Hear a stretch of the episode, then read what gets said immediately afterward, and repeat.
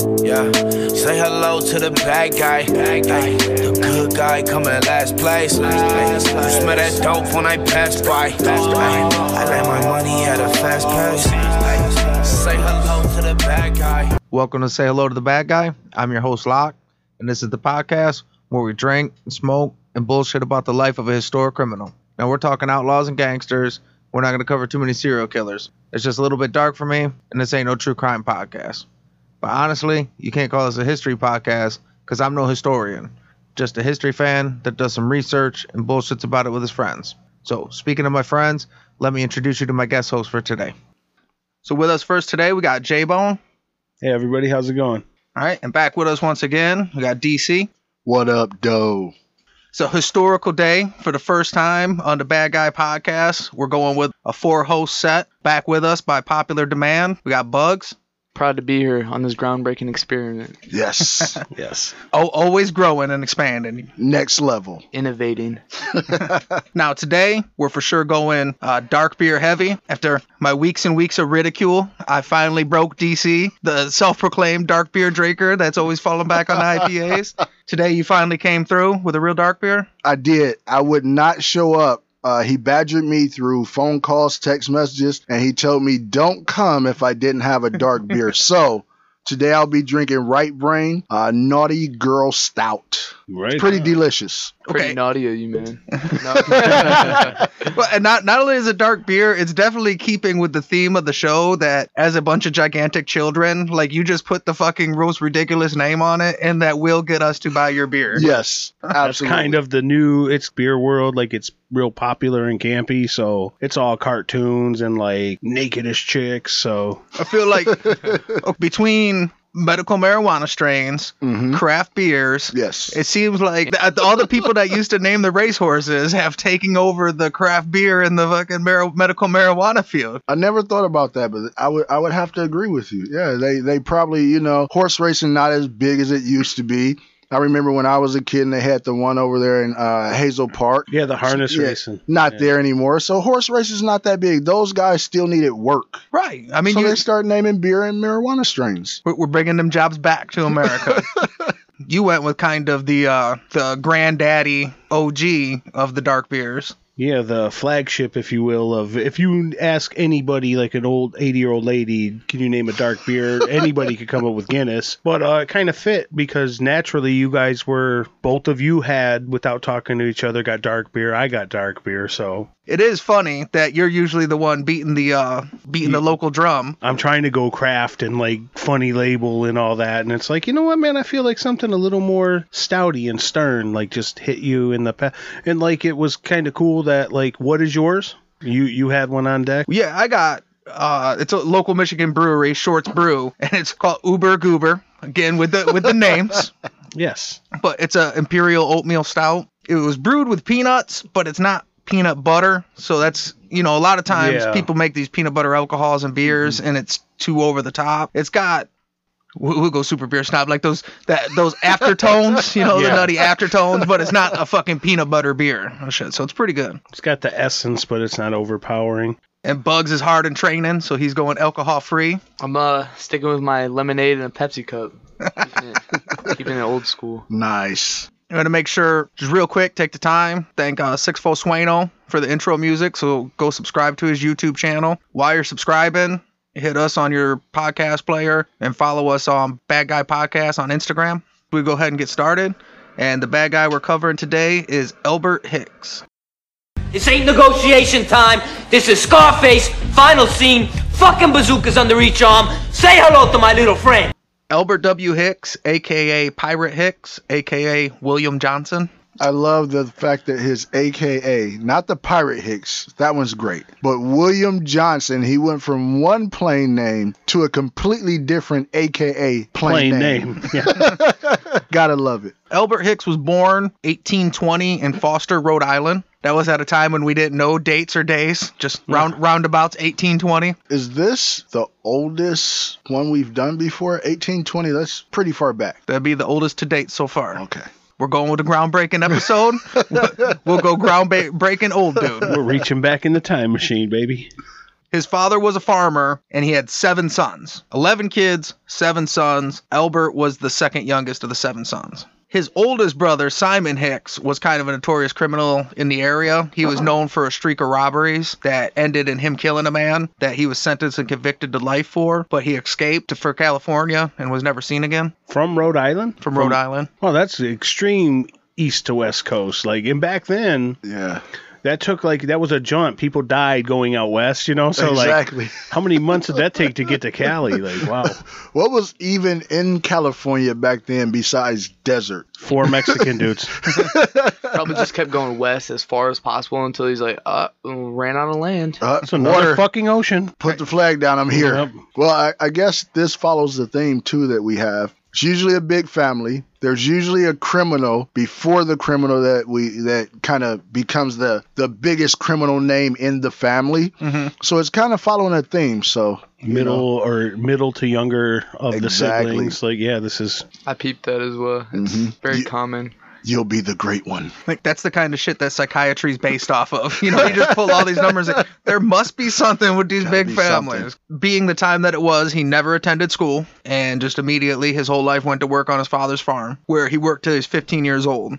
He was always known as an adventurous and a wild kid. Not bad necessarily, but he liked to mm-hmm. fight. He liked to sneak off, but never caused any trouble. He was a good kid, a hard worker. He didn't want to spend the rest of his life farming. He was obsessed with the idea of having money, but it turned out he wasn't obsessed with money the way that we think of. He was never obsessed with accruing money. He was obsessed with the idea of spending money, ah, Yeah, indulge his impulses. yeah. Buy all types of stuff like new horses, backhoes, or what? what, did, what did they attach to the horse back then? The to plow, the plow. the- yeah, the little. the auger. Just, you know, you know what kids did in the 1800s. You know. You know, At the time, he had all these stories of runaways and outlaws and pirates, and he was obse- obsessed with these stories. And he thought that would be his path to, to riches, would be living this adventurous outlaw life. So at the age of 15, he decides to go run away and be a criminal. And he goes to Norwich, Connecticut, which was just the no- next closest city at the time. Yeah.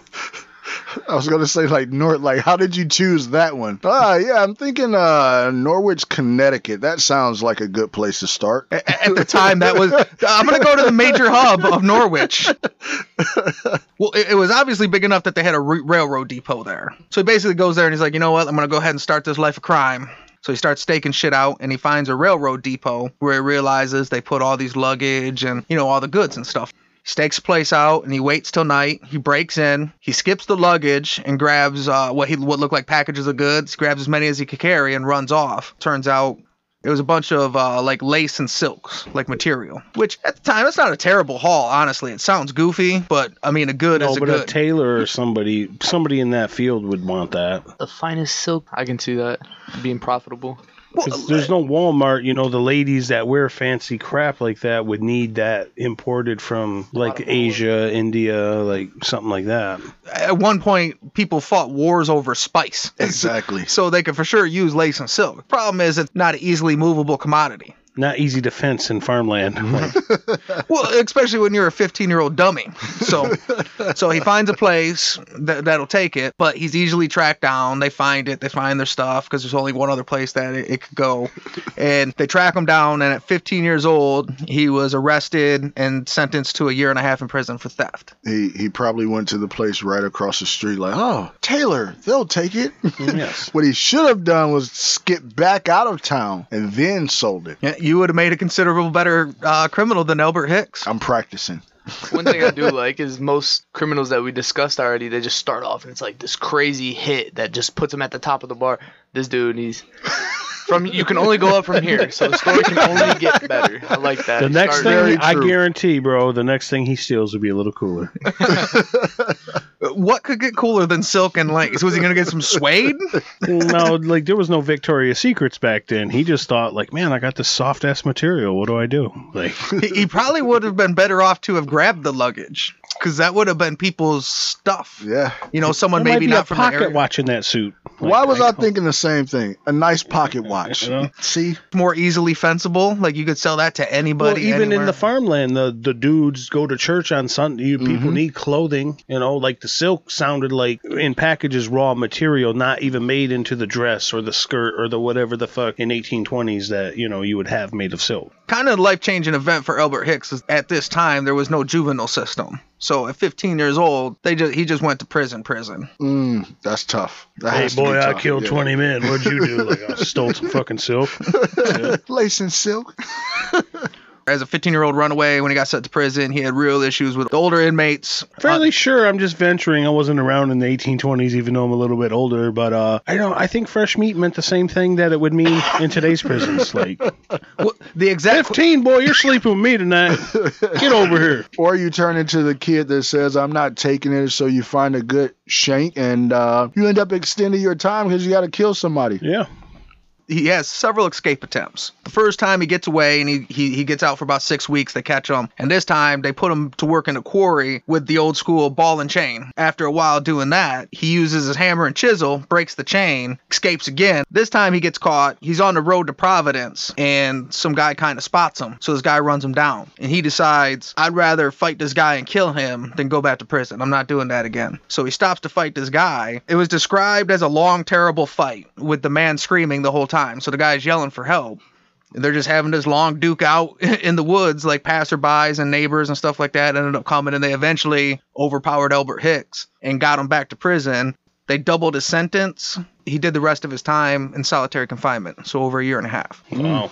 In certain circumstances, if solitary confinement is a good thing or a bad thing, depending on what was being done to him in prison, if he did have to finish out the rest of his time, that may have been the best thing for him, truthfully, you know? That ends a lot of the views, but also just as people, you know, we're wired a certain way. So a lot of the experts say that the year and a half in solitary confinement led to flipping a switch in his head that led him a little bit crazier. He was quoted when he was released from solitary confinement and finally got out of prison for serving his time. He's now 18 years old, and he swore vengeance against the whole human race. That's kind of what we're talking about. When all that you have for entertainment is what's between your own ears.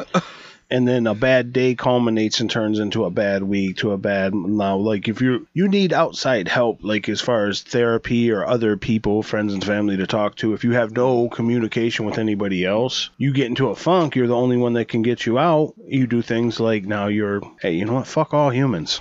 Because what I just turned into is not human, and fuck you guys when I get out. Yeah, I can see how that would be tough. A year and a half, you don't talk to anybody, you don't deal with anybody. You know, do they give you books to read? Is there anything, or is it literally just you sitting in a small cell, just with your thoughts and push-ups? Because that's probably all you can and do. we're Push-ups see how and squats. aged we are. We're thinking of a cell. It's mm-hmm. probably more like what an outhouse would look like They- a wooden I thing. Like we do don't have these concrete Uh, fucking. uh He's that's probably in true. like a version of a doghouse. You know. Yeah, he's gonna he's gonna screw humanity over when he gets out. I do remember seeing that in movies. I didn't think about that, but might be right. 1820s. I'm quite sure they didn't have air conditioning. So Sol- solitary confinement now is rough on prisoners, and that's with rules and restrictions and stuff like you're saying. So yeah, in the 1820 solitary confinement, probably not great. He gets out, he kicks around for a little bit, but for one, he doesn't want to work a regular job, and for two, he did swear vengeance against the human race. So he's got to get to work. So he goes to Providence, Rhode Island, and he picks up work on a whale ship called the Philip Tab. In his first few weeks at sea, he gets in a lot of fights. Sailors are sailors, mm-hmm. and they are human. yeah, and he didn't want to take no shit. So he got in a ton of fights and was quoted as he had no fear, nor did he care for anyone or anything. Hell of a combination. Somehow being out on the ocean, out at sea, on a pirate ship, chasing after whales and fighting people, I would say he probably was pretty fearless because uh, if I'm getting into a fight on a pirate ship out at sea, uh, I'm probably going to throw the person overboard. So, you know, I'm pretty sure there were a lot of people that got thrown overboard and you got to be fearless. You can't take that. I would say um, I wouldn't he want to be in- on his bad side. He went in at 15. He's only 18 right here. So Mm-hmm. to have already gone against your own species race, like you're against humans. So like that's crazy. He would he was described at the time as tall and broad-shouldered. He was six foot tall, which is a lot bigger then than it is today. Uh, and it said he was a handsome and charismatic guy. Now, even though he got in a lot of fights, he also picked up on all the tricks and the trades of sailing pretty quick. It, it seemed like he was a natural sailor. Based on the fact that he was always down to fight and he turned out to be a pretty good sailor, here in the respect of his crew. In the course of his first season of whaling, he instigated two mutinies that both failed, but both times others were held responsible and he wasn't suspected, where he realized he had this new skill of kind of manipulating people. So two failed mutinies, but kind of like a check in the column, like, eh, I can I can do this thing though. I got this trick that people tend to listen to. It didn't work, but if I tell him he said something about his mother, I know he'll get angry. Yeah. His first season of whaling ends in the Sandwich Islands. Do you guys know what the Sandwich Islands are? No. It's where No, sir. sandwiches were invented. Sandwich Islands is Hawaii, but this was before, you know, a state named Hawaii and not long after Captain Cook had discovered it. And, you know, he just drove over to this place, found it, and was like, hey, excuse me, people, look out. Uh, I discovered this. This is now the Sandwich Islands. Sandwich. Yeah, yeah, that's what we're going to call this. No, no, change the name that you thought it was. It's the Sandwich Islands. then make a map about it. Sandwich. Probably pulled up to the island just hungry after a week of sailing with no food. and was like, I really need a sandwich. Somebody got one. Was like, all right, Sandwich Island it is. That's what we're going with. That's how we're rocking. People like, hey, you can't. I live here. You can't name our island Sandwich Islands. Like, well, no, I discovered it. like, what are you talking about? I live here, Captain fucking Cook. What are you doing? No, no, Boy, I no come one from was here. America. There was native people there too. We called that shit America. No one was here. at the time it was called Wahoo. It's now Oahu. They ended up using Wahoo Island in Hawaii. That was kind of their base operation for for quite a while. In between seasons, that's where they go to port, repair, kind of everything they do. R and R. Right. So when they get to Sandwich Islands, he's now a much different person. He's a grown man. He's done a considerable amount of time. He's fairly well respected, and he's got a ton of money. And they're like, you know what? We're done for the season. Here you are in Wahoo. Go have a good time. He immediately blows all his money on alcohol and prostitutes. Like right R off the R. bat. Well, he went to a good place to do it. I mean, if you're gonna blow all your money on booze and prostitutes, what better place than Hawaii? True. And there's always that saying, you know, what happens in the Sandwich Islands stays in the Sandwich Islands. he enjoyed spending the money and having a good time so much that when he ran out of his money, he wasn't ready to to call it an end. So he started basically committing a string of robberies. He's not very discerning. He was more of a target of opportunities. When I say rob, could be your warehouse. He might break into your house, or he might just rob you in an alley. Whatever pops up, and however much money he brings in will just kind of determine how much alcohol and prostitutes he gets that day, basically. So whatever it was in closest proximity, he's like, ah, any mini, yeah, that's the target. and go after that one. Whatever twenty bucks gets me tonight, that's where I'm going because I got twenty bucks tonight. Sad to say, I think I heard I heard you say that before. in between his robbing and partying, he found that he also liked to kill time by fighting natives. But imagine 150 The Rocks in grass skirts. Like, you know what? You guys are fucked.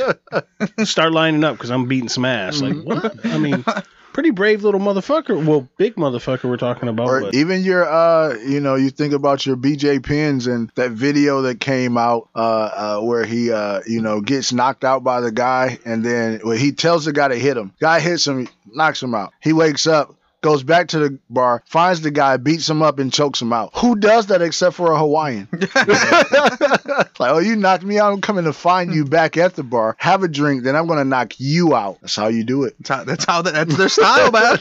there's tough and there's Sandwich Island tough. he, he kicks up so much dust and causes so much trouble that eventually he gets arrested and locked up, and he has to spend the rest of the off season there until they're ready to go back out whaling, and then the captain comes back and picks him up. So it, honestly, it sounds a lot like kind of how the military operates. Sounds like Rambo of 1820s. Colonel Trautman pulls up on the fucking whale ship, like, hey man, I need my boy out. Release that animal. Okay. As I was doing research, this happened, and then I had to start double checking to see if I was deja vuing. Basically, he does the exact same thing for the next three seasons. So instead of getting into due detail, he goes out whaling for a season. They come back to Wahoo, and he parties, steals shit, and fights. Until they lock him up, and he spends the time there until, the it's season time starts. But until it's whaling time, and then they would have to. So the season directly after this, the cap just pulls up, open up the cell, throw him back in. Give you know I'll be back for him later. give him 14 jugs of rum and two hookers, and when that's gone, yeah, just leave him there till I pick him up next year. See you next year, guys. He eventually, over time, learns kind of all the sailing skills. You know, he's kind of a jack of all trades, but his specialty was carpentry, which, when you're on wooden boats, is a huge skill. So, it's wooden pegs. Well, he he makes friends with this guy that was he was the boat steerer. So they hit it off, and he starts making plans, and he's like, "Well, you know, I'm pretty tough." And I remember I used to have this trick where I could kind of cause a mutiny. So what do you think about trying to steal this boat? I need a guy to steer for me, bro. You my guy? My plan is to steal this boat, and I can fix it, but I mm. can't steer it. Can't steer it. this guy says he's down. So they start trying to recruit the crew to start a mutiny. They got kind of a soft crew, and they're not really down. Not only are they not down, they kind of word gets back to the captain that these two are planning a mutiny. The captain and the first mate come and confront Albert and the boat steerer about this planned mutiny, and they beat the shit out of them. and then the rest of the, the officers' crew, they tie him up, throw him below deck, and lock him in. Now, the good thing was the boat crew, they were too soft, which Albert Hicks has referred to them as cowards, but at least they were consistent because they were too cowardly to mutiny against the officers. But once they took over the boat, they were also too cowardly to fight back. so they were just kind of Yes, like, we work for you now, Albert. we'll negotiate pay later. now they got the boat and they got a crew. Him and the boat steerer decide we got to kill all the officers. But then they realize captain of this crew was pretty smart because they did all the navigation in house. All the crew kind of had specific details, so the guy could steer the boat, but nobody could really navigate. So they ended up lost at sea. so eventually, Albert's got to go back to the captains and they work out a deal where they're like, okay, we're going to let you guys go as long as there's no repercussions for having tried to steal the boat and kill you guys and shit. I know we tried to kill you. I know that. This is not the time or the place for us to kind of argue semantics. Let's go ahead and get us back home safely. Because I could still kill you, or you can accept my position that I'm offering. They they agree and they un, they let him out and they untie him and the captains and the offers beat the shit out of Albert and his buddy and they chain him up and they lock him below deck and they go back to Wahoo and they throw him off the boat. And they lock him in the cage until next whaling season. So you've heard this story before, obviously. he, he doesn't have a captain that's coming back for him and he ends up back in Oahu jail eventually. No. until there was a Dutch captain that ran a ship called the Villa de Pol, who was also it was a whaleboat captain. He was short staffed on guys and was looking for experienced sailors and whalers, which Albert Hicks was. So this guy goes and negotiates with the local prison and commissions Albert Hicks and pays his fines and gets him out of prison to come and work on his boat. And they take sea for a whaling season in California. Nice, nice. You have to figure uh, if you, you know, dock in, on an island and you need an extra man and you're short, and there's a guy there on the island. It's like, yeah, I do that. I used to do that all the time. You have to guess that he's pretty much a runaway criminal or something. and then when you find out you have to talk to the prisons and pay some money, you kind of know what you're getting, but you kind of need a person. So, you know, you got to weigh your options. When there's consistency there, like eh, the jail's telling him, look, there's a other captain dropped him off here four seasons in a row. he get drunk, fuck all these hoes, and then we lock him up. So, but he always goes back out to sea. He does come mm-hmm. here and act a fool, but he really only comes here in the off season to get drunk and get locked up. So, Arr, I'll take him, throw him on me ship. now they're, they're heading to California on another whaleboat, and he starts thinking, I could probably take this ship. He ends up, you know, kind of talking around the crew, and he finds out there's only one Amer- one other American. The whole ship is Dutch. There's one American. He's the second mate. He's an American guy from Boston. His name was Tom Stone. He was second mate because of his skill as a sailor, not because of his quality as a person. he and he actually thought Albert Hicks had a good idea, and he was really down. Except he thought the fact that they were the only two Americans and everybody was Dutch would play against him. So they're like, "Well, that's a good idea, but not on this boat." So as soon as the whaling season was done and they docked in California, they got decommissioned from the boat and started uh, their own operation, kind of in California. Albert Hicks and Tom Stone, once they get dropped off in California, they spend the next few years kind of robbing their way up and down the California coast. And what they would do, they would rob a store or a house or a person on the street. But then anytime they could find a port city, they were good enough sailors that they could always get picked up on a boat. Deckhands and stuff. Their specialties. Now you've seen at the beginning his name was Pirate Hicks. Mm-hmm. Pirate technically just means crimes that you commit at the, At on the the high sea, yeah. So we have an idea of what piracy means. He was actually what's called a mutineer. So it was a style, but that's what he tended to do is so him and Tom Stone, they would go to port, find someone that's going in the direction they're going. Sometimes they would beat them up, lock them up. Sometimes just at night, they would just steal whatever they could and steal a boat and take off and just go wherever to, you know, they would use it as kind of like catching an Uber. you know, they catch a boat to wherever they're going to go, sneak off. Larger boats, they could take the crew by themselves. Bigger boats, you, you know what I mean? Yeah. They must have ran into a lot of what Albert would call cowards because had it been my boat, they would have been thrown. I'm not taking you into any port. You're coming up missing out in this ocean. Yeah. You're going overboard. well, well, no. Normally, what they would do when they mutiny, they would they would take on these bigger boats like this. Mm-hmm. They had what's called a yawl, which was a smaller boat Mhm. that they could get in. So they would go once they would get out there. They would either do the mutiny, they would either lock everybody up, and they would escape in these small boats. Is what they Ah, started doing. okay. So they wouldn't take the whole ship. They would get into the small boat and take off. At some point, they end up in 1849. They end up in San Francisco. San Francisco in 1849 was the the gold rush. So this was before Rice-A-Roni. Yes. Before the Golden Gate Bridge, before Alcatraz, before it all. Well, there was still a San Francisco treat, but it was gold, not Yeah. rice. Little nuggets of goodness. The gold miners would get what's called a claim. They had a claim to work an area. mm-hmm. They would hop from claim to claim, scout it out, and they would rotate between. Sometimes they would just run up and rob the people. Sometimes they would wait till they were sleeping, scout it out, and steal some stuff. Sometimes they would just loot it, strong arm it, whatever it took. But they kind of just went around San Francisco from claim to claim, stealing all these miners' gold. They were making a fucking killing, but they never kept any of their money. So they would steal shitloads of gold. Like, so these people would be out for a long time Mhm. mining this gold. They would just show up, steal it all, bounce, and blow it in a week. Booze and hookers.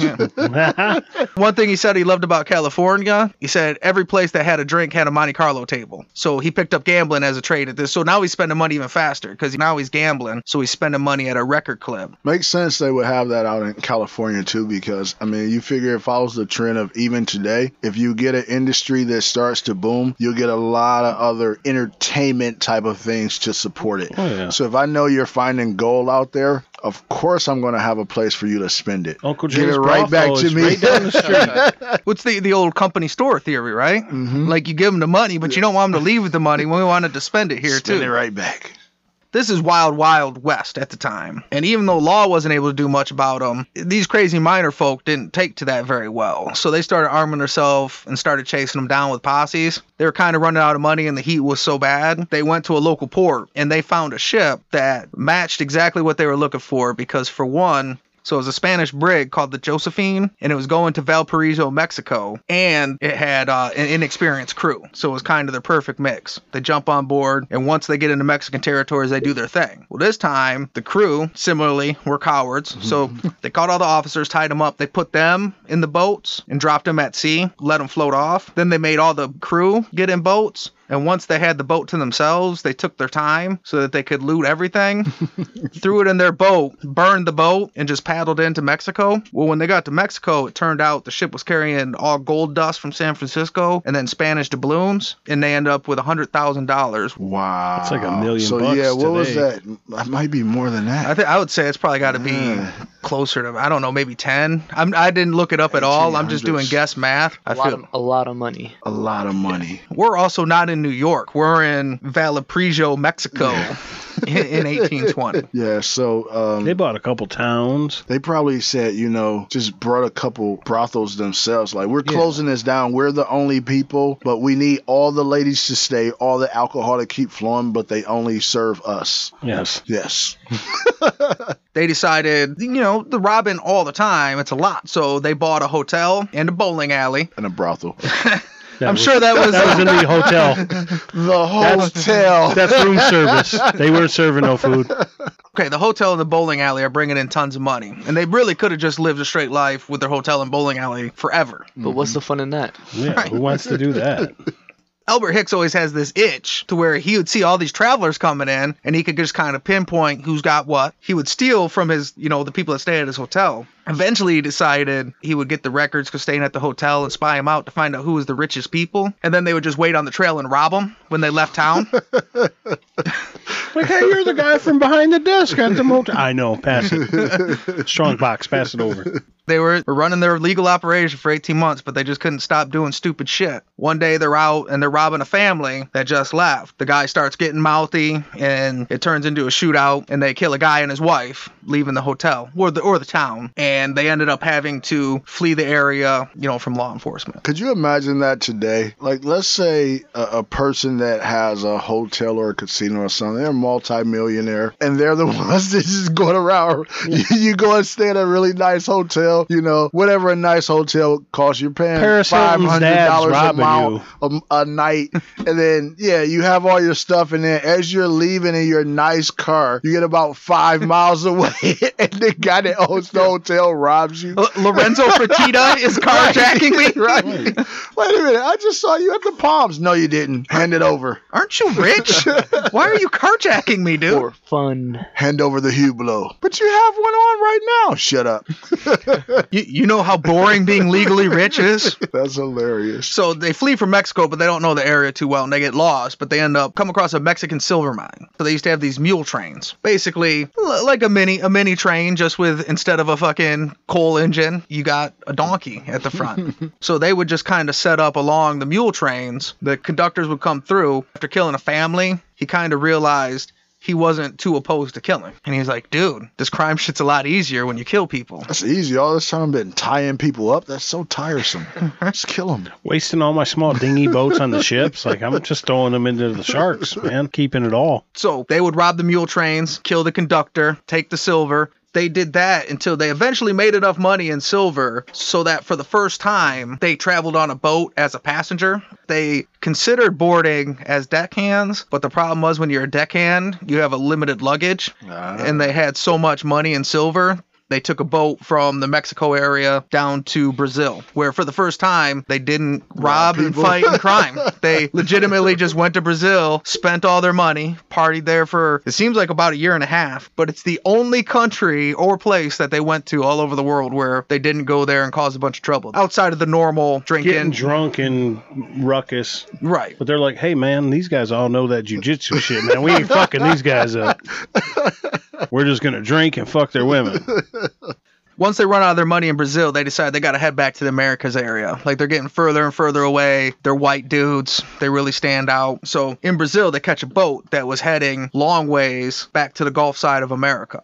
So they get on the boat. This was a ship called the Admiral Granford. And these motherfuckers just can't really help themselves because when they got on this boat, this was a boat where the captain was kind of a prick. So it was already a pretty ruckus crew. And that's his specialty, is riling up a bunch of dudes.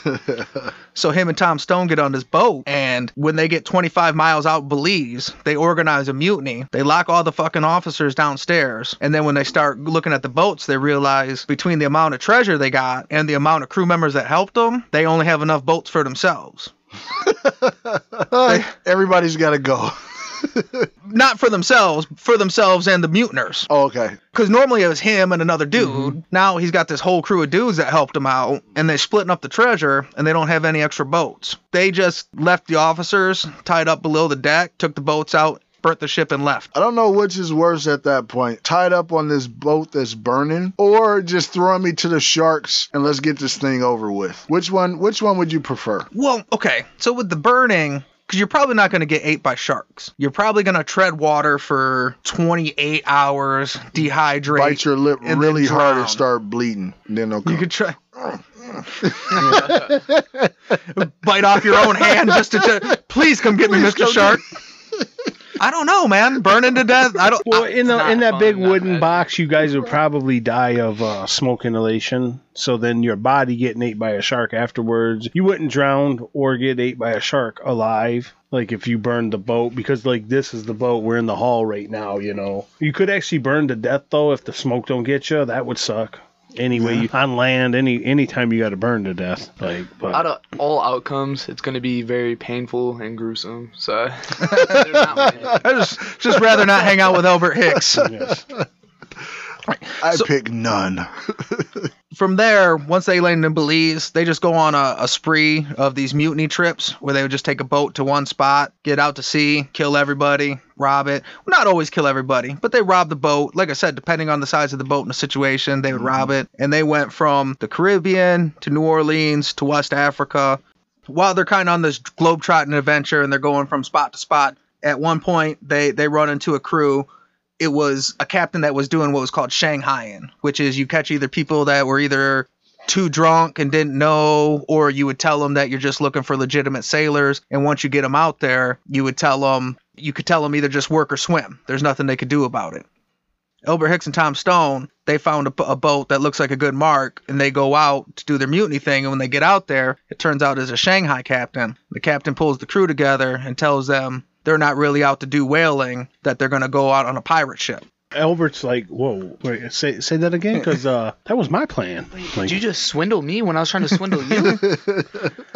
we were gonna kill you and take this boat for the purpose solely of pirating, but like I say, man, you guys are down. Shit, let's We're do planning it. on tying you down and burning your boat. right? You, you talk about uh, you're fucking with the right one. Like that's the the Step Brothers. Did we just become best friends? exactly. Yo, like, hey, we're not really go. We're not out doing some whaleboating. We're about to be a pirate. Like, holy shit, we were here to pirate you. do you guys want to build some bunk beds? We could do so many activities. we were thinking boats and hoes when we came out here, bro. Fucking That's the favorite. That's the that's the best song for this for this thing. Boats and hoes, boats and hoes. That's Al- Albert Hicks' motto before it was cool. He was living the boats and hoes. He was the original. I'm I'm upset it took us that long to make that reference. That- right. That we should have been on boats. and, boats and hoes. Right, well, in the grand true. scheme of this story, how what were the odds that shit was prevalent back then went on? What was the odds that these two that had a, a thing where we just fucking Shanghai slash give these guys some bill cosmopolitans and fucking take them out to sea? They did that to us. Dreams come true, baby. we want a pirate. So Tom Stone and Albert Hicks spent a year out at sea with these guys just pirating on a boat that they they got on to rob. The best part of that also is more than likely these pirate guys were into all the same things. So they probably robbed people. guys like rum and robbed boats. too? Exactly. Holy shit. Booze and hookers. It was it was, you know, Way like before the movie Jaws, like they already said, dude, we're such a tight family, we're gonna need a bigger boat. That's like uh, just finding the best possible company to work for. Is like you know they trick you. Like you go in, you like, hey, I'm gonna trick them. Think I'm they think I'm gonna do all this stuff, and I'm really not gonna do anything. And they come in like, you know, we're really not looking for people to do anything. This whole thing is a front, and uh, we just want to pay you to have a face. Are- Really? You'll pay me for that? I'm in love. Because I would have pirated for free. If you love what you're doing, you're never working. All right, uh, season's over. We're done pirating. It's been real. It's been fun. Hasn't been really fun. Smell you. uh, Hicks is just like, no, no, please don't go.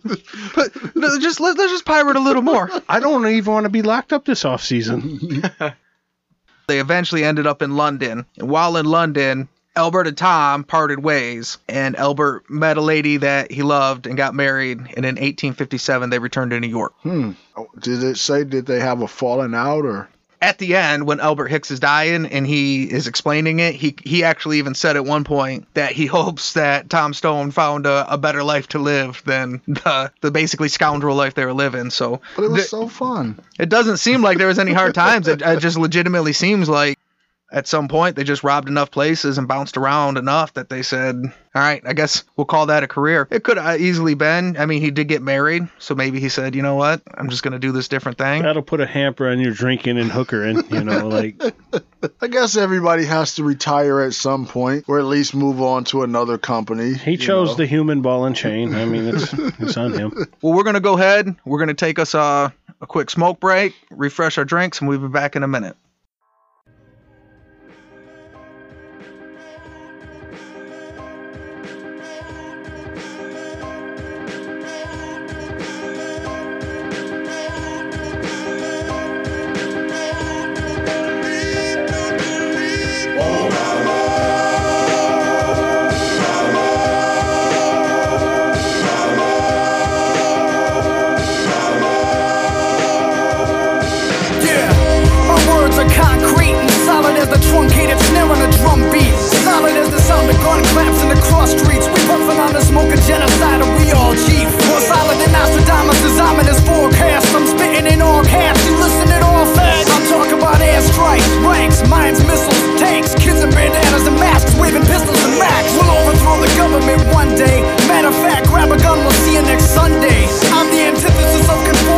I can weather the storm, storm like the beach in Normandy. I'ma ring the alarm like my blood.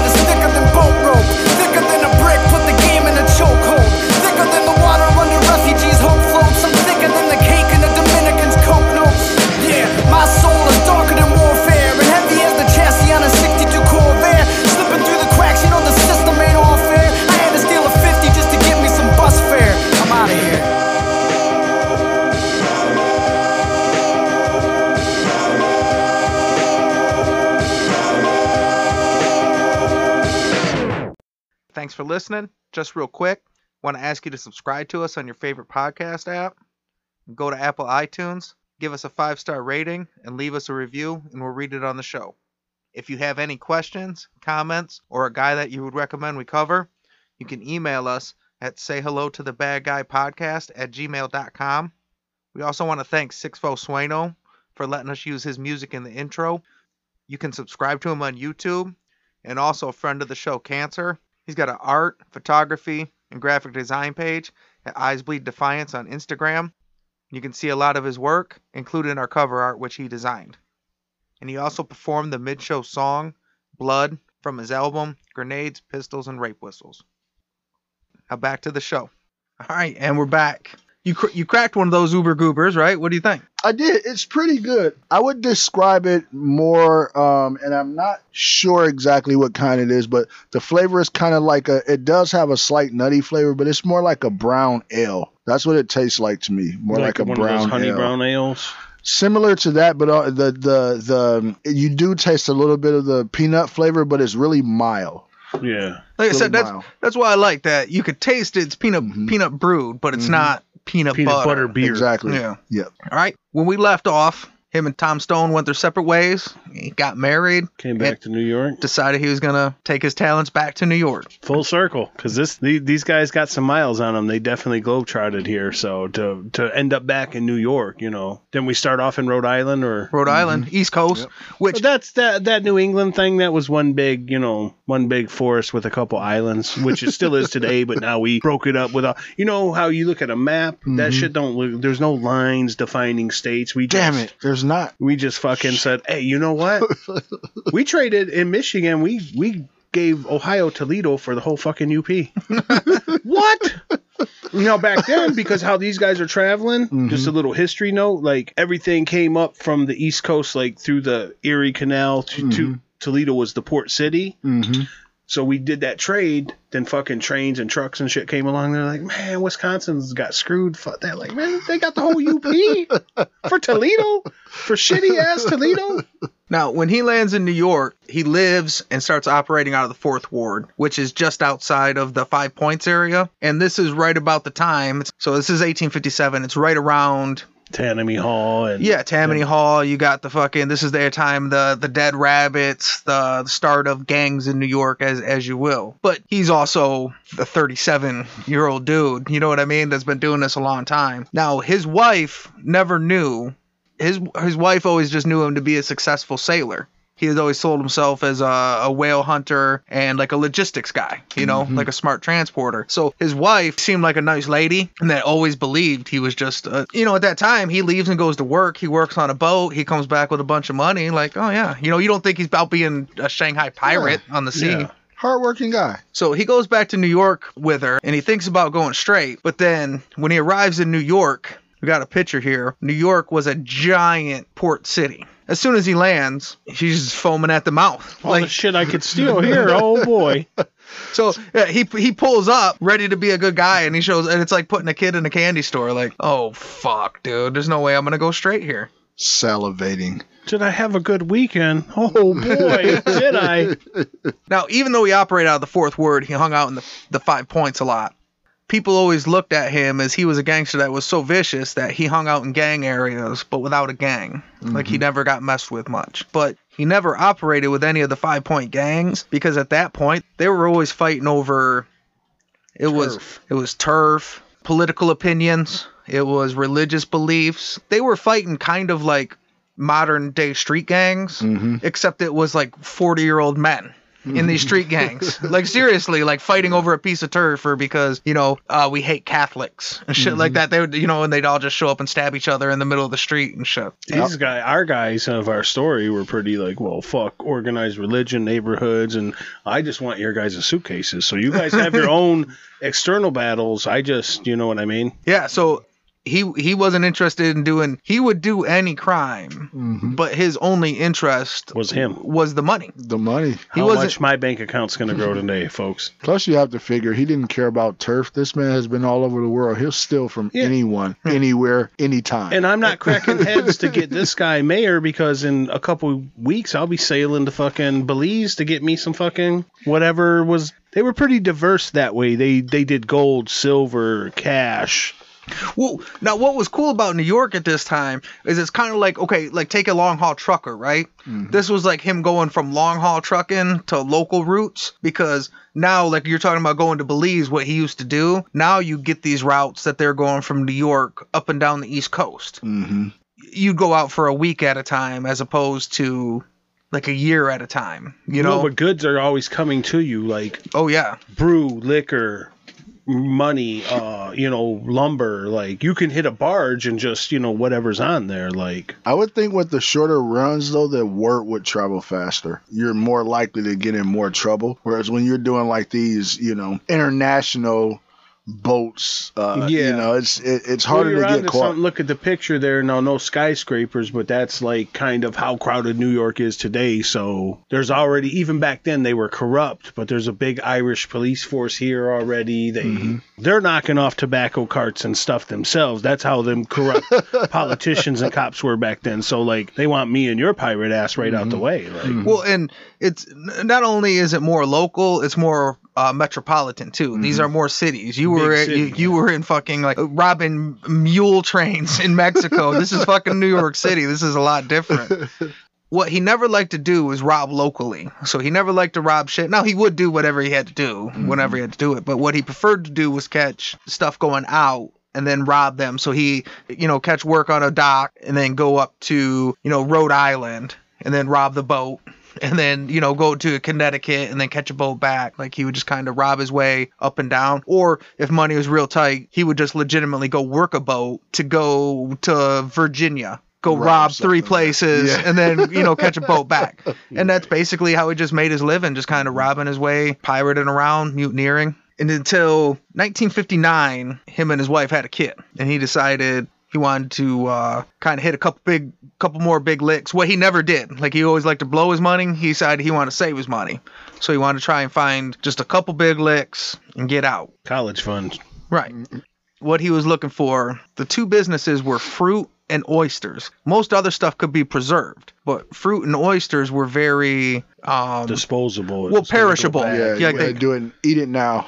Right. It won't be any good. so it was all cash operations. So anybody that was dealing in fruits or oysters had to have a lot of cash on hand. So it was quick deals. He was looking for someone that was dealing with that, and he was looking for a smaller crew. He's now operating by himself, and he didn't want to get into something too. You know, he's he's 40. You know what I mean? He's not looking to push something too crazy. He finds like the perfect mark as a deckhand on an oyster sloop called the A.E. Johnson. They would take large amounts of cash down to Virginia, buy a bunch of oysters, bring them back, and that was kind of the, the operation. So it was a perfect fit, and it was a smaller boat, so it was ran by a captain and two brothers, hmm and they were looking for a fourth guy. So he thought this is perfect. You know, one dude, two kids, I'm good to go. A sloop. This is a much smaller boat. You seen earlier the big boil boats we're talking about. Yes. This is a smaller operation we're working with, but high cash. So they get out there, and what he decides to do at first is just do a real good job. And he shows this guy how sweet he is, you know, and he's doing the carpentry and he's fixing the boat. And one of the specific things the captain said, like, he liked how much he had an eye for keeping things clean and neat. Like, he would mm-hmm. just clean the boat and fix everything. And this guy's a real good sailor. The captain was name was George H. Burr. And the two brothers were Oliver and Smith Watts. Now, once he kind of got their attention, one day he said he could kind of steer the boat while everybody went to bed. So the captain and the younger brother, Smith, go to bed, and then Oliver was out to help with the rigging, and he was steering the boat. Now, Oliver was the bigger of the two brothers, and he's a mm-hmm. young guy. So he finds an axe on the deck of the boat, and he catches Oliver not paying attention, and he comes up behind him and cracks him in the head with, a, with the axe. Ooh. And Oliver was apparently tough as shit and tried to turn around to fight him, and he had to crack him in the head with the axe a second time Ooh. And dropped him. But now it caused it was a lot more noise than he thought. He thought, Boom, he's, boom.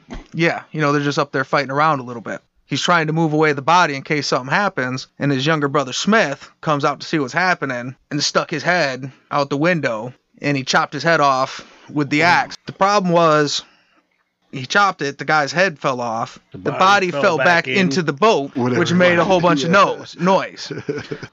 Albert Hicks now has killed both of the Watts brothers and has to go down to the captain's quarters, which he was planning to do, but he's planning on the captain being sleeping. Right. So he goes in there, and the captain is now completely up and wanting to go find out what's going on on his boat. The captain was a tall, strong man, and the ensuing fight lasted a long while. At one point, Albert Hicks admitted that Burr almost strangled him to death until he was able to crack him in the head with, with the axe. The problem with axe fights is they're typically very bloody. Yes. You know, Yeah. so he just been hacking bodies all over his boat in the middle of nowhere with his axe, right? And he has this long drawn out fight with his captain, almost strangles his death, finally hacks him up with a fucking axe, goes, drag the bodies back upstairs, now he's fucking beat, and he's gotta go loot his boat, and he goes back upstairs, and their first brother, Oliver, was up walking around on the boat. He testified that he thought it was a ghost. He said, There's no way this guy is up. but Oliver was up. So he ran and knocked him off the boat, and the guy grabbed onto the side of the boat and he hit his hand with the axe Mhm. and chopped off his fingers. Oh. And the guy fell into the ocean. So he just took the axe, threw it in the ocean, took the head and both bodies, threw them all in the ocean. There's still got to be blood all over this fucking vessel by now. Uh, yeah. I mean, it was axe. We when we talk about murderers, we say axe murderer for a reason, right? Because it's a fucking vicious way to kill a person. Yeah, he just axe murdered three people. He steals all the cash and treasure, everything he could, robs them, gets the boat. Now, because they were local to the East Coast, one thing he would do at sea is he could burn the boats. Mhm. If you burn a boat at sea, nobody's gonna see it anyway, so it doesn't Right. really matter. If you burn a boat off these East Coasts, somebody's gonna, pick and it up. organize a rescue. Right, and people are going to go out there, so you can't burn it. What he did was he went to the bottom and he would drill holes through the through the deck Trying of to the make boat Sink to try and sink it. So he went into the bottom, uh, drilled a bunch of holes, sank the boat, loaded up everything he robbed from the boat, jumped on a yawl, and bounced out, left the boat out to sea. Now, the A.E. Johnson ends up floating unattended off the coast of New York all by itself, eventually crashing into another boat, which breaks all the mast and the rigging. So it was just kind of like like a car idling, and it was called the Ghost Ship of New York. Well, at the time, there's not a lot going on. You don't have TV, so mm-hmm. people thought it was just like you didn't see stuff like that. It's just this odd ghost ship that's just out idling outside of New York Harbor and is out there for a while, just smashing into boats and shit mm-hmm. All full of blood. so they send out the like a little police squad because they don't have a coast guard and shit like that. So now mm-hmm. you got to find like I don't know where's the cop. I don't know. Fuck. I need a sea posse. Who's down? Yeah, we're gonna have to deputize some people to go fucking. So they tow in this boat. All they find is fucking blood everywhere and four fingers. Oh, the fingers were still there, So hanging on to the side. Like, well, they were somewhere on the boat, so he cut them off. Didn't think about it. He threw away the axe. He threw away the head. He threw away the bodies. He mm-hmm. didn't throw away the fingers. So now you got this creepy New York ghost boat that's mm-hmm. just floating around, crashing into shit, and then it's a fucking, you know, it's like a Friday the Thirteenth. You know, it's just blood everywhere and mm-hmm. fucking fingers, and they couldn't Fingers, figure it out. Detectiving at the time, like you could actually hire a detective. Like, so say a detective was investigating you, you could like hire the detective yourself and just be like, well, go detect that I didn't do it this was kind of the first case where the detectives like did serious work. The first thing that they realized, they found a manifesto, they found the captain's journal. So they read all about the crew, then they knew there was supposed to be four guys, a guy named Willie Johnson, who's the only guy that couldn't be accounted for that nobody heard of, and that the boat was missing. So mm-hmm. the first thing they do is they send word all up and down the ports as fast as they can. We're looking for a missing boat, mm-hmm. right?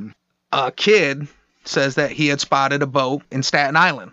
They found a boat in the bushes, and it was called great detective work, especially for the time since it was difficult. And it was like a chain where one kid ran into a guy that seen him on the street. For one, Albert Hicks was carrying around a big sea bag. and he was stopping at every bar and buying drinks and like buying drinks for everybody and partying. So like it's not like as where he was going, nobody could find him. Well, and he was tall for the time. He used he wore what they called like a monkey coat, like a suit jacket but with the long tails. mm-hmm. And he would wear like a like a fedora hat, and he'd pull it over one eye because he thought it made him look more suspicious.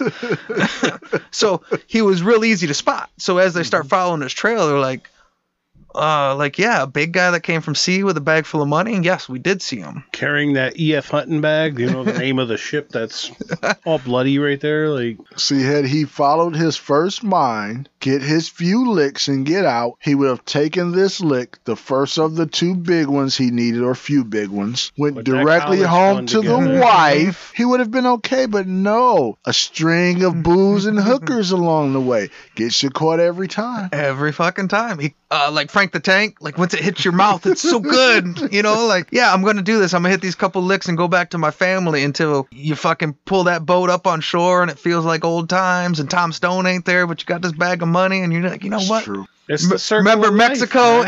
1839? Let's go do this shit, man. Well, when we referenced earlier in the sode, like that, uh, you know, boats and hoes, we all, it's like Mm-hmm. the Scarface. Yeah, we all want to do it. And then what's his downfall? Boats and hoes. Like you said, if he would have just took that college fund, went back home to the old lady and son. Nope, you got to do it Big Willie style with the bag from the bank you robbed, the C bank you robbed. Like, because if you're going to take the time, right, and throw off that, at this point, when we find the boat and it's got all the blood on it or the fingers minus the fingers if you took the time to throw the axe away to throw the bodies away you can't really clean the blood that's not but when you get when you turn back into the land shark you should fucking at least put that shit in a different bag or something you know like he's just carrying the bag like the sea bag like First stop. Buy a laundry bag. where you Ah, can great. afford to buy a suitcase briefcase whatever it may be in 1850 Yes. i don't know what the fashion style is for the aristocrat back then but like not So, not bag. not marching down the street like a dummy with your bag of money like Scrooge McDuck and shit. Like, But then having like you're this piece of shit, you know, like if you killed these guys, chopped the kid's head off and shit. But you're so subconsciously when you're in the bar, like I'm buying around for every like no, you killed children, man. Get the fuck out of here. I don't want to drink from you. you just killed two brothers, bro. No, but I mean happy hours every hour and it's on me. Like, hey, fuck you. So he leaves New York. He takes his wife and his kid. He ends up getting caught outside in a boarding house in Providence, Rhode Island. They surrounded the house in the middle of the night. They took him captive in bed without a fight. When they found him, he had Captain Burr's watch, money bags, and a daguerreotype photo of one of the Smith or the Watts brothers' girlfriend. Now, this trial was like the first sensation trial of the press. You know what I mean? It was daily news. Everybody was following it as this giant big deal. And the physical evidence was overwhelming the whole time, Albert Hicks was real cool about it. Everybody just said he was always real cavalier. Like it seemed like he basically just always thought he was going to get away with it.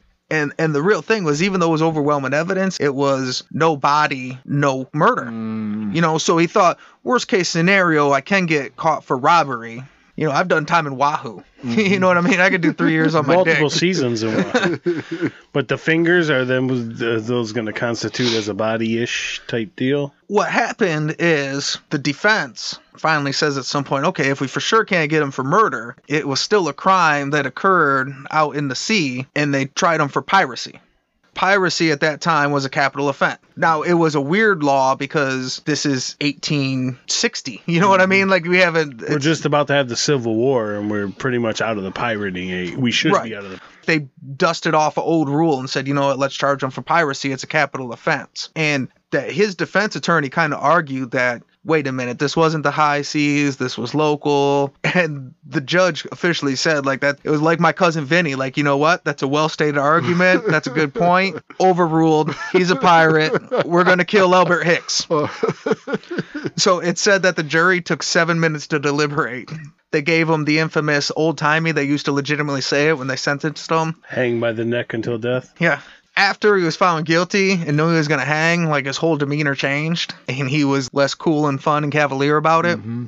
What he did agree to do was give a confession under the grounds that if they would release it, that any proceeds would go to his wife and kids. He had also, at some point, there was some kind of like settlers' rights thing where he had found uh, a yacht back when he was pirating up and down the coast that he had some kind of like ownership rights in, and he asked for that money to be sent to his wife and kids too. But he gave a full confession. What he confessed is that when he was in solitary confinement, that he was possessed by the devil, and that the devil made him do it. And then after he killed those guys on the A.E. Johnson and got back to shore, that he felt like the devil left him, and he was better now. And he asked if that he could, uh, if he turned to Jesus, if he if it would have been too late.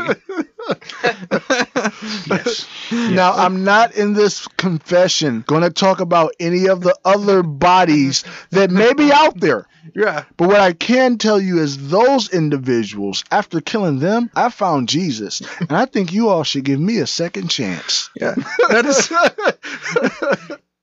okay, so we still hear that. It is just so nice to know that in 1860, like, so there's a lot of things you could say. Oh, this person was the first one to run away in a car. This is the first guy to this. He could have been the first guy to be like, uh, how about if I convert? I, I'm I'm glad I went to prison. I found God there. Like, no, you didn't. I want to plead. Uh, I heard this new thing called temporary insanity. I want to plead that. And then Jesus, um, what happened? I got baptized, and it took the demons out. I'm all cured now. Will that work? No. Okay. Let's think of something else.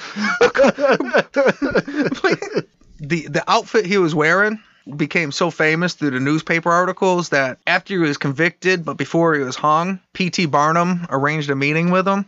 P.T. Barnum gave his wife and kid $25 and he gave Albert Hicks two 5 cent packs of cigars for the clothes that he was wearing mm-hmm. during the the murder or whatever. P.T. Barnum mm-hmm. had that that tailed suit. Like, it, if you see any photos of him, he's wearing that thing that you said that this guy had mm-hmm. on.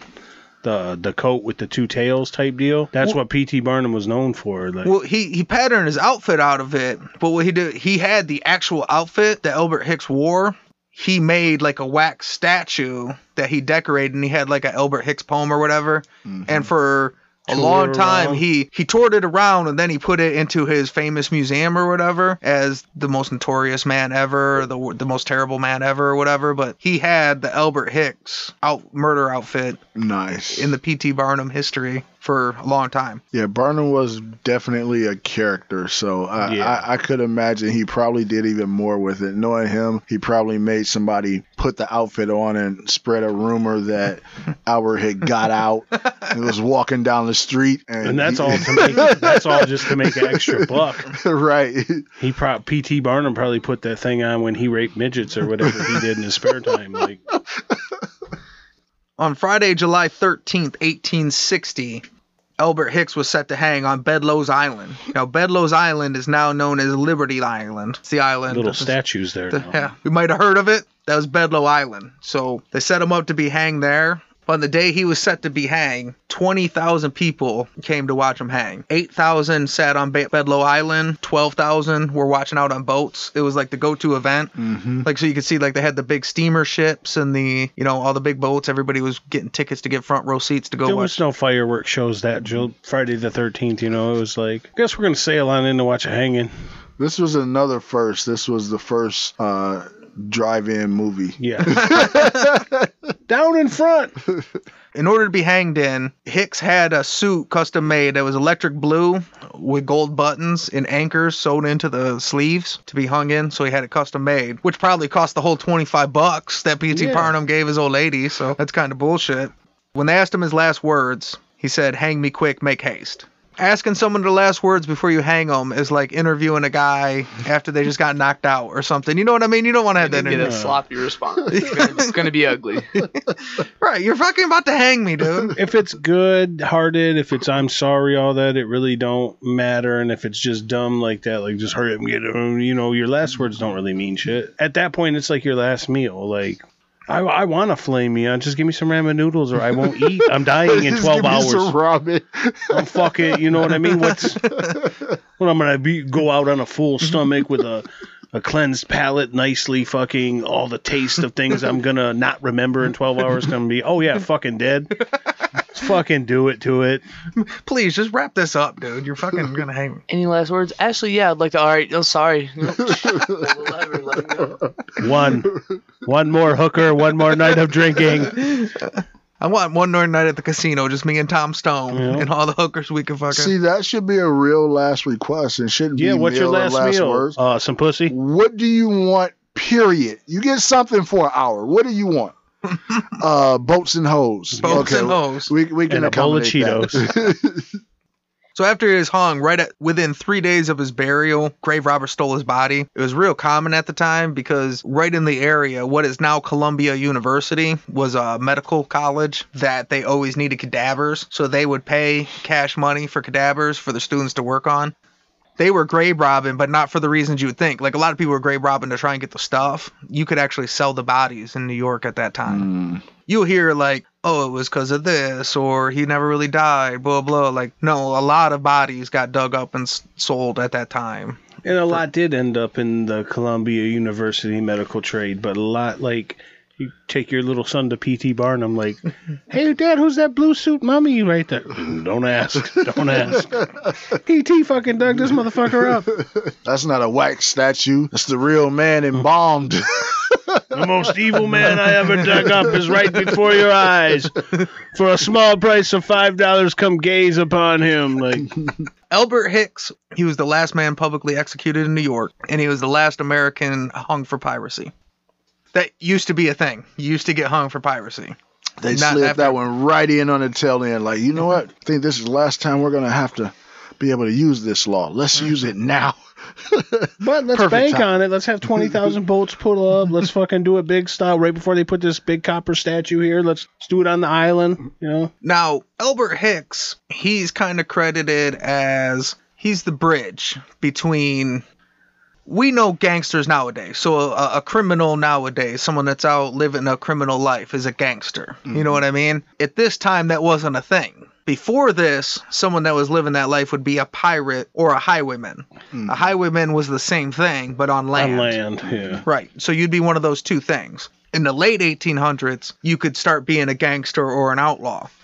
At this time, there was kind of no reference for that because there wasn't people kind of doing that thing. Even the gangs at the time, what would technically be a gangster, like I said, they were fighting over, we don't want no fucking Catholics in New York. Like that was a thing. Like Yeah. they could fight Catholics. Or, you know, like you said, Tammany Hall, Boss Tweed said, we got to come down here and fist fight. And, you know, they show up with their top hats and punch each other. Like, so there was no reference. and well dressed threads with buttons. Like Albert Hicks is kind of the bridge between the old school criminals and the new school gangster. He kind of had the look. He was the first guy that was doing it for money as opposed to for random John reasons. Gotti esque with the looking good and caring about his suits and like not really trying to lay low.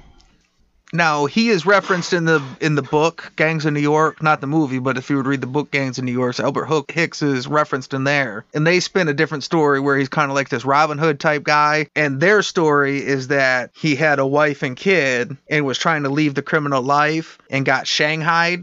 And then next thing you know, he's out on this boat, and these evil, this evil captain and these two little kids are gonna make him, you know what I mean? Yeah. Be a fucking uh, a hard worker all the way to Virginia, apparently. But in re and that's why he kind of lost it and killed. But in reality, like no, he was just a scumbag, and that looked like the easiest target he could find. But yeah, book that tells that story where like yeah, poor Albert Hicks got fucking Poor guy. picked on by these guys and had to chop them all up with axes. I believe it. That's not what happened. Poor Albert. So say good night to the bad guy. Go on. The last time you're gonna see a bad guy like this again, let me tell you. There could be like a Albert Hicks movie that they're working on. Inspired by Say Hello to the Bad Guy. Yes. So when that happens, don't don't call the guy that wrote the book Tough Jews and think that he put Albert Hicks out there. No, it was for sure us. Yeah. you could write all the books you want. We did this podcast in my That's basement. right. Put it on the map. If we were going to try and cast this movie right now, who would you have play Albert Hicks? I'm thinking uh Kevin Durand from uh Standing Tall in X Men. He was like the bad dude that ran the casino. Then- It- you know what I'm talking about? oh, I'm going to my Googles. um, Did he play uh in X Men? Was he Yeah. the Beast? Mm, no. Who no, was he wasn't. in X Men? Like the one dude that was messing with Wolverine. Okay, okay. I don't know his name in X Men. I, I actually thought this might be yeah that guy from Walking Tall. He's a Oh, Walking Tall. I said Standing Tall. yeah for Walking Tall. I know who you're talking that about. guy? He was in Mystery Alaska. He played Thor in Oh, Vikings. Yeah, I know who you're talking about. The Mystery Alaska guy. Okay, but uh, st- he's a big guy and uh, sticking with the gangs of New York. I'm gonna go Daniel Day Lewis Daniel Day Lewis. because at that time, like with like Daniel Day Lewis was a big guy and in the gangs of New York, all the people look like that. So if this guy has a squared chin, chiseled face, or a big thick mustache, or uh, This is 1820 to 1850, so you're not gonna get, you know, he's not gonna be a Channing Tatum type. I'm that. If you uh, Yeah, want he- to stick with the gangs in New York, but also follow the boat, boat and hose track, you can go John C. O'Reilly. well, yeah, but this guy, like, he he didn't say he's as good looking as Garnier or anything, but like, he's better looking. He's bi- he's got to be physically fit. You know what I mean? That uh, Kevin Durand, he's one of those guys. He's one of those character actors that pops up in all these different roles, and you don't know. Like once you know who he is, you're like, Oh, oh, that guy. you see him in everything and shit. Yeah. Yeah. So I'm drawing. He's a good with blank. accents too. Yeah. Wait. Just pick a guy out of a hat. You said Yeah, I'm drawing a blank. I, I have no idea. well, and for you, we did decide in advance that at this point we're no longer asking you to pick actors. You are allowed to just which athlete do you know that? Oh, I did realize Okay. on a rewatch though, you don't watch movies. One movie you have seen, you've seen Tombstone, Yes. and you've seen Young Guns. yes. So, uh, uh, doing the editing on a rewatch, all the movies I mentioned, those are two movies that you, you you've been on a handful of uh, podcasts. You've referenced it, you you referenced Tombstone three times. Really? Yeah, yes. Yes. Probably it's one of my favorite movies, but yeah, probably because I just don't watch many movies. But yeah. so this is another first for the Bad Guy podcast. This guy is too old. We don't have a real picture. So what we have is the fucking news drawings that they put out. At the end of the day, anybody we picked could be the guy because we don't have an accurate picture. What we have is a couple drawings of just a well dressed, well dressed guy that looks a little bit shady. Kind of has a Abe Lincoln without so much facial hair look. Like he doesn't look like any actors I think of. Well, I th- I thought like Ben Affleck, he could. I mean, he's kind of tall. He's like a tall, good looking dude, but he looks like he could, uh, like you see, you know, in the town, he could be a little rugged. Yeah. You know, he could be rough if you had to. Like like a gangster, but a persuasive gangster, like a gangster that you almost want to fucking. You know what? I could take over this boat with you, Ben Affleck. We could just burn this boat with these motherfuckers in it. you said Kevin Durant. Who did you say? I said uh, Daniel Day Lewis. Daniel Day Lewis. Well, I think Daniel Day Lewis actually quit acting to become like a cobbler or something like that and make make handmade leather shoes or something. So he uh probably would be good to play Albert Hicks because clearly they're both fucking weirdos. Yes. but due to lack of availability, I guess we'll uh we go with Kevin Durant. Like I think he could pull that ro- role off. See, if I was an actor and I had made a lot of money and I was tired of dealing with Hollywood, I would be that same weirdo. It's like I got enough money. What can I do just to pass time? Ah, make handmade leather shoes. That's great. I'll even sew them myself. Yeah, great job. Now we got to do the DEF CON scale. So the standard DEF CON scale is five to one, one being the highest, five being the lowest. But on the the Bad Guy podcast, there's no there's no good guys. So five is Lee Murray, your kind of your crack dealing, kidnapping, armed robber. And on the other end of the scale, you got the Purple Gang, who has multiple massacres, multiple wars, and killing cops in the street. On a scale of Lee Murray to the Purple Gang, where would you rate Albert Hicks? I'm gonna say I would um I would put him up there pretty high, and the reason why I, I'm debating on the number. I'm thinking two, but the reason for it is most of his, especially once he started killing, it wasn't even like it was like rival gangs or anything or people that was kind of in that world. It was a lot of, for the most part, innocent people mm-hmm. and he went on these sprees all over the country. So yeah, the robbing wasn't that bad, but once he got into the killing, it sounds like he has a lot of bodies, and these are just the ones that we know of. So it's likely more bodies, and some of the murders being very brutal. The axe thing brutal. The burning brutal, you know. So um, I'm leaning toward a, about a two on this guy. You know, I, I do think that's a good call. When you decide to have an axe fight with a bunch of people, that's probably not the first time. You- Exactly. like the second you decided I could take this whole crew, mm-hmm. you know what I mean? You probably have been doing some dirty shit out there. I'm gonna go with the three. I was le- leaning towards a two, but I feel like he didn't. I was gonna say make that big of a name for himself, but I guess he kind of did with the axe murder and the ghost boat. But uh, for the most part, like he did like shady stuff, but he wasn't like a big crime guy. But he also he was pretty smart with everything he did, and like the fact he was like, well, I can manipulate people, so check this out. Like it was interesting. I'm gonna go with the three though. Stick right in the middle. Mine's a solid two for sure. Just because he would have went one because he's bad enough guy, pretty shitty dude enough to go one. His body of work, but like there wasn't enough details. But in the shootout, like the wife had to go. Then burning, like DC said, burning the dudes was pretty bad. But like the last one, which you got hung for, the the two kids, I'm sure there was no compassion in it because the dudes that you burned, you we could have just left them like sailing rudderless and then the dude the kids like there was a much that that particular hit you could have did that move tied all three of them up mm-hmm. got away because then once they found the bloody boat shortly after the same amount of time it took you you were already kind of out of there you could have got, had the same buffer zone to get away all that you snuck up and hit the one kid. You know what I mean? I just a solid two. And if you had a couple more bodies that we knew of, you'd be a one. So pretty shitty dude. It's not hard to get to two. Okay, I could go with the two because yeah, you had some ruthlessness and you had some body count. But a lot of those bodies, we see some of these other people. If you're killing other gangsters and stuff, this is at least somebody that's got a fighting opportunity. You know, you're killing Mark. Okay, serial killer, you're killing random people, but just for fun. It's at least still criminal if you're killing, yeah, they're innocent people, but you're still doing it for a profit. So it's not quite serial killer, but you're not killing, you're killing non combatants, Right. I guess is what you break it down to. So I think that brings you down a level. That's a mm-hmm. sissy fucking level. Like you said, like a family, a fucking couple little brothers and shit. You're and you're still sneaking them with an axe. Mm-hmm. Like that's fucking disgusting.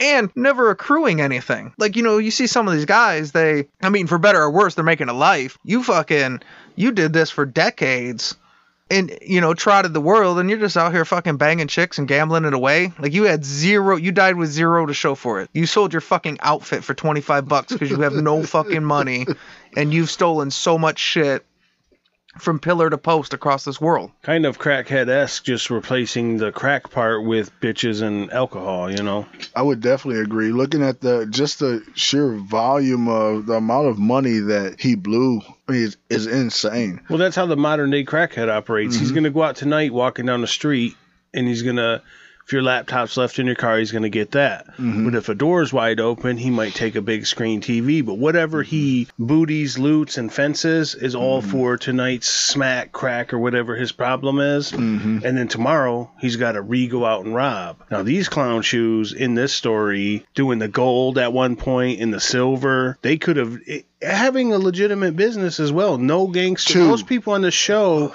don't have a bowling alley slash saloon that you could make enough mm-hmm. off of in the part of the world you landed in and mm-hmm. just legitimately have. So it wasn't even the money they're getting. It was just not being financially responsible and having a big moral compass. And like we said, the whole prison thing, wherever it came from, that's how you got there. That's like a math problem showing the teacher how you got the answer. Fuck, we don't care about how you got there. You got there. You're a fucking two. You're a piece of shit. Right. So fuck you. so yeah so we're gonna settle on defcon 2 Take it to DEFCON 2. You heard that, gentlemen? DEFCON 2. all right so now before we go any you guys got anything No, uh, good good one. Um, I like this one. It's a little bit different than some of the other ones I've been on. Um, it, I like the fact that it was older because it gives a different perspective. As you said, crimes going on at different times, certain things that are a first, and uh, so I, I liked it because it was a different perspective than some of the other podcasts I've been on. pretty much.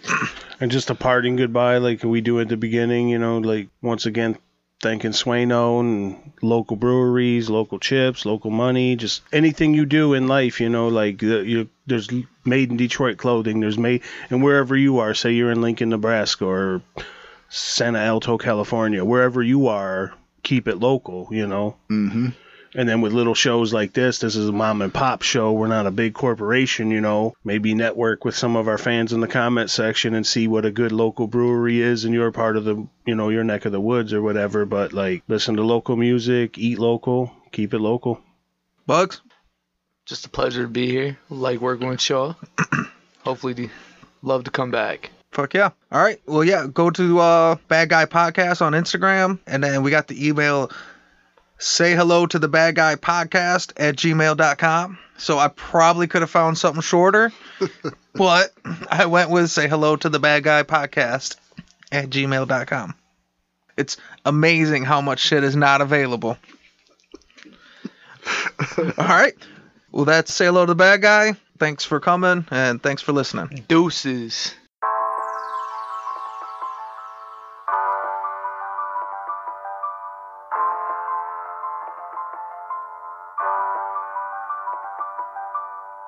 Yeah, say hello to the bad guy. Ay, the good guy coming last place. Ay, you smell that dope when I pass by. Ay, I let my money at a fast pace. Ay, say hello to the bad guy. Ay, the good guy coming last place. Ay, smell the dope when I pass by. Was down bad, my mama had to be dad. Spent my birthdays in the trap, we had to work with what we had. She been working on a raise while trying to raise me like a man. Plus my daddy in the box and all my cousins in the can, man. man. And I don't need a hundred friends, I just want a hundred bands, a hundred jugs, a hundred scams, ay, ay. So I done money grabbed a hundred hams. Said I done money grabbed a bunch of And I ain't wanna fall victim to that system or the pistols. Fuck a judge with a grudge, I'm blowing crud for my mental, ay, ay. And I still keep it on me, run and tell your big homie before you meet your dead homie, ay. Yeah, say hello to the bad guy, ay. The good guy coming last place, ay. You smell that dope when I pass by, ay. I let my money at a fast ay. Say hello to the bad guy,